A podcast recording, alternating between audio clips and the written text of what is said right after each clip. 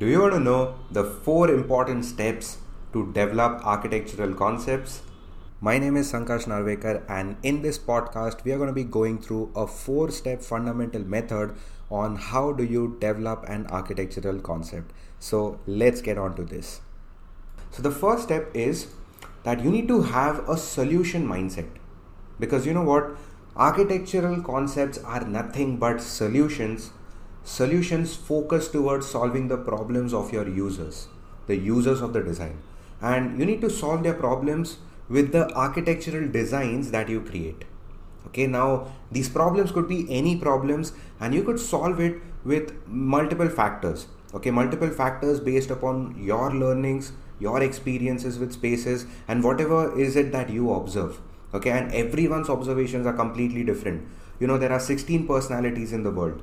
Okay, that means every person that you have, like if you have 80 people in your studio, or if you have 40 people in your studio, you know, there might be different personalities, and based upon these personalities of all of these people come out different solutions.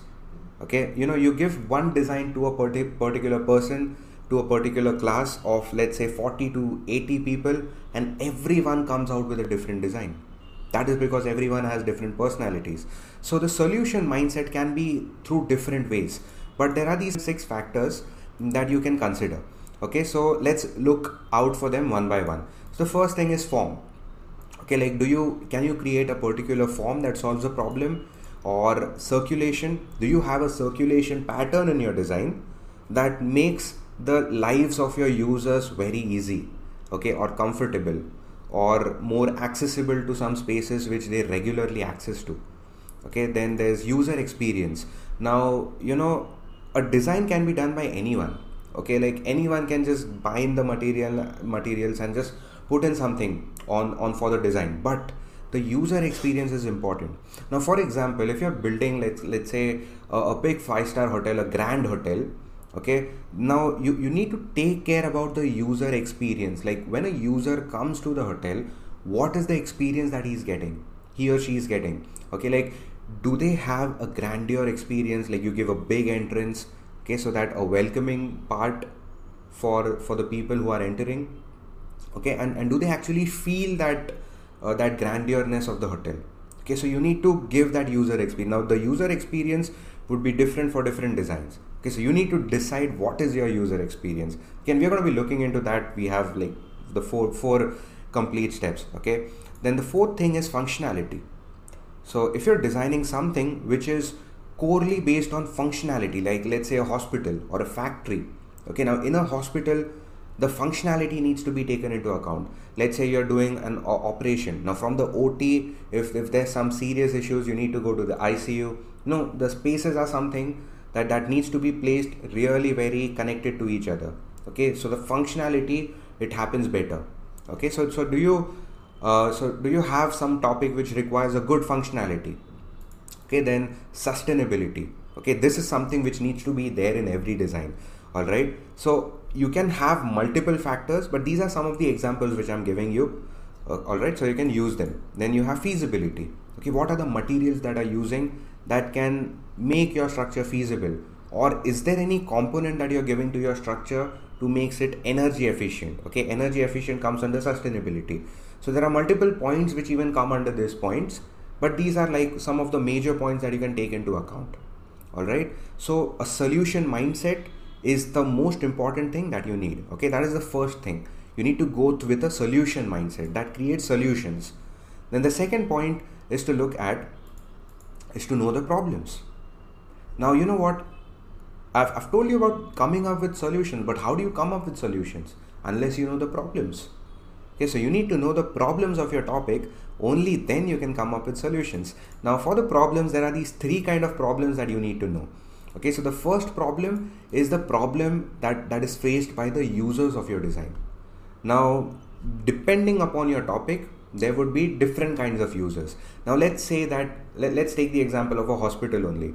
Okay, now in a hospital, there are different stakeholders. Okay, stakeholders are nothing but users.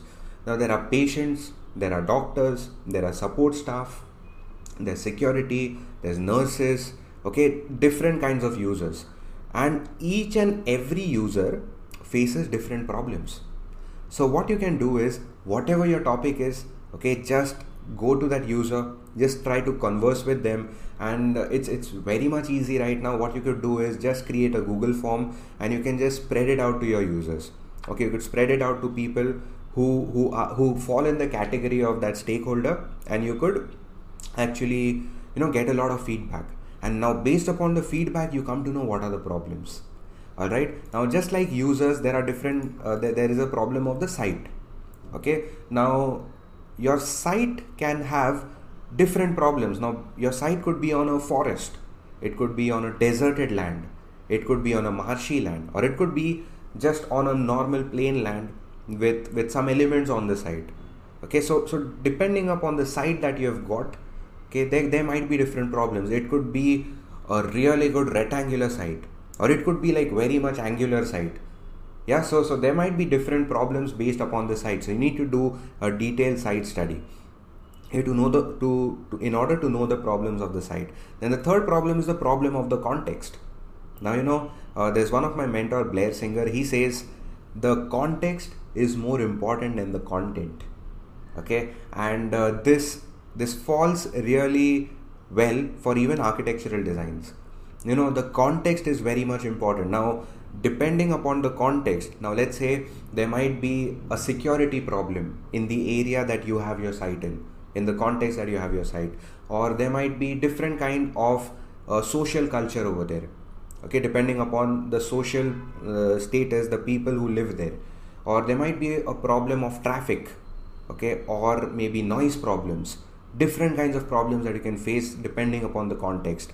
Okay, or there might be political issues that prevail in that area. Okay, so depending upon those issues, the colors that you give, okay, or the design that you create, or the language of your design, everything depends upon that. Okay, so the context is also very important. So these are the three problems that you can come up with. Okay, and once you get the problems, you can go with these kind of solutions. All right, you can like try and test out different solutions. But even though you know the problems, there, like you might know the site problems. Okay, like you can observe the site, do a site analysis, and you could know those problems. But there are some other different problems that you might not even know. Okay, so the third point is to have knowledge. Because how do you know the problems?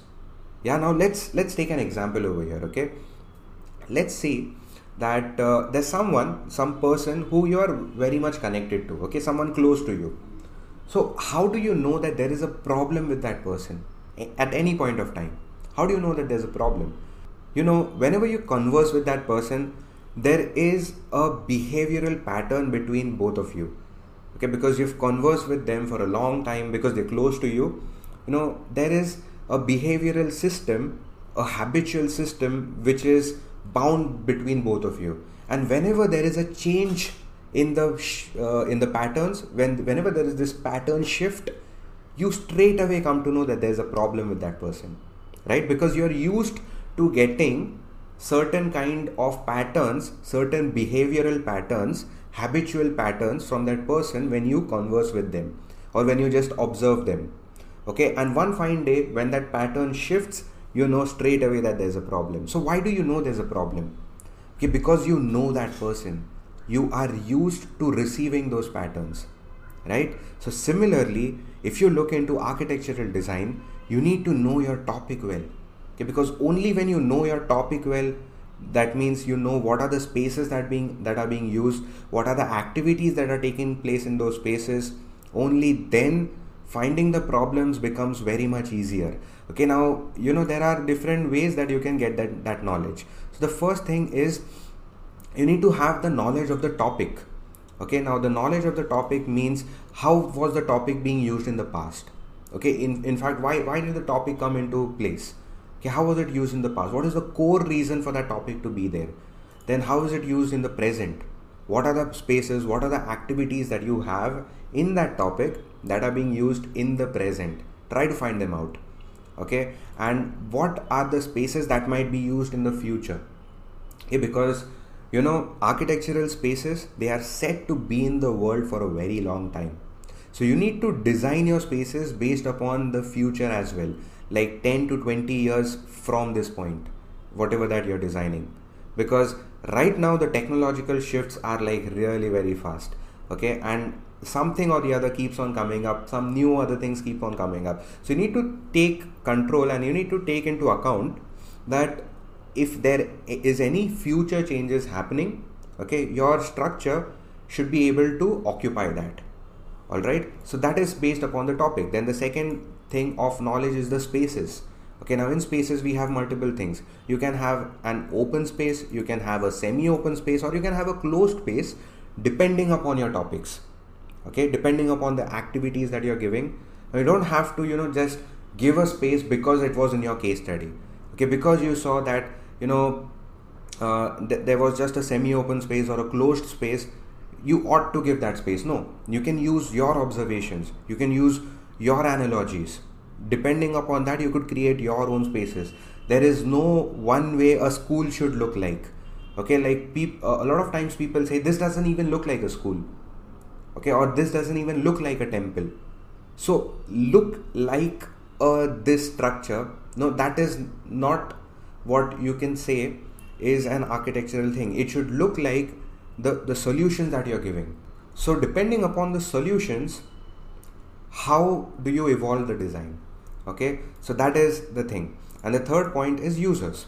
Okay, you need to know your users well, and we've covered that in the previous point. Okay, so you could just talk to your users, and once you get the knowledge about the topic well, the activities that are used, the spaces that are used for those activities, and what all actual things that you need in those spaces, it becomes very much easy to now connect with the users, because you actually know their patterns. Okay, you know what they're using. So the questions that you ask now, they would be really much in a sense of an authoritative way. All right, so the third thing is knowledge. And now let's just combine all of this. Okay, now the fourth step, the fourth pattern is this formula which I call K+P=S. Okay, which is knowledge plus problems is equal to solutions. Okay, so the solution, you need to go with the solution mindset. But when you can get the solution is when you know the problems. When do you know the problems? It is when you know the topic, you have knowledge of the topic, the users and everything of the spaces. And once you know all of these things, you can just put it into this formula, which is K+P=S. And we have 5 different patterns that you can use to come up with your concepts. All right, so let's quickly look out for these 5 patterns. So the first thing is user experience and interaction. Now there is a way every architectural structure, every topic needs to interact and needs to give a user experience. Now for let's say a central jail, okay, for a prison, there is a different kind of an interaction. Okay, a kind of a gloomy interaction, a dark interaction, that kind of a thing. But if you want to design a hotel, a luxurious space, there is a different kind of an interaction. Okay, you just go to those spaces to unwind yourself and to feel calmness, to just relax. Okay, so you need a different kind of interaction for that. So what is your user experience that you want to shape in your structure? That is the first point. And you can only come out with this once you know all of these 3 points. Okay, then the second point is evolved brief. Now, in every school or to every architect, everyone gets the same brief. Hey, let's say you have a class of 80 people, everyone gets the same brief. But how do you evolve that brief? How do you use that brief? That determines how good is your design. Okay, and that determines the originality of your design. Okay, because it is your design based upon your values and your analogies. So is there any new addition to the brief that you're doing? Okay, just look at that based upon the problems and the solution mindset that you have taken into account. Then the third point is environmental response.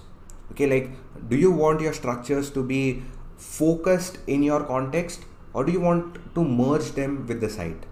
Okay, that is one part. And even the site responses. Okay, so how is the design that you have made? It is responding to the site. Now, what are the kind of foundation that is required for your structure to stay erect on that site, depending upon the soil type? Okay, depending upon the geological factors, the vegetation, and all the multiple factors which are required for the site. Okay, so the third point is the environmental response. Okay, and the fourth point is the social and political benefits. Now, as I said, architecture structures are said to be in this world for a very long time. So is there any social or political benefit that you're offering in your structure? Yeah, so you could think about that. Okay, and the fifth point that we have is the functionality. So does your form, does the design that you've created or you're going to create, how does it actually follow a function? Okay, form follows function. Is it only aesthetically beautiful, but or is it actually following some function? So these are the 5 points that you can go across, but before that, the 3 points, the K+P=S, that needs to be done. All right, so these are the 4 steps, 4 important steps, you know, you need to go through and come up with amazing architectural concepts. So if you like this video, please subscribe to my channel so that you don't miss any other future informative videos from me, and let's meet on to a next video. Until then, bye bye and take care.